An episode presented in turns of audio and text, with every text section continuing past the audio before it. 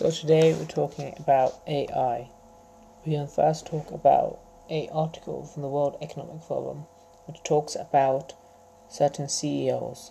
Now, these CEOs think that AI will have a greater impact than the internet. And that's quite important. Don't forget, the internet allowed people to talk from across the world, share resources like that. I mean, think about it. I want you to now to search up who Sherilyn Kenyon is. She's an author. How did you do that without the internet? Or I want you to search up what the definition for philosophy is. How would you do that? You'd have to go through a dictionary that would be a size of a size of a monitor. That's the power of the internet, and that's the power of AI. AI will make everything easier, faster, and just better but it also provide the most ethical problem we have can possibly face. Should we do it, even though it will lead to thousands, millions, tens of millions of people unemployed? Should we do it even if it could risk the extinction of mankind?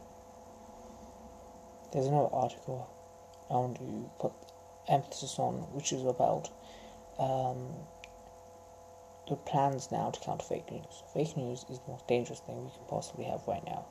It could literally start wars. I mean, I'm not going to mention names.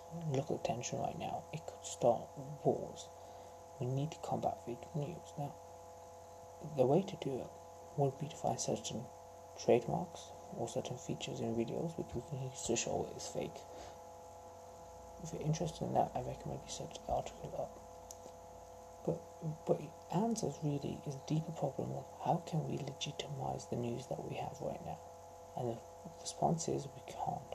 We have to trust. Okay, so uh, I'm finishing off today. I want to change this to more tech, math based pod.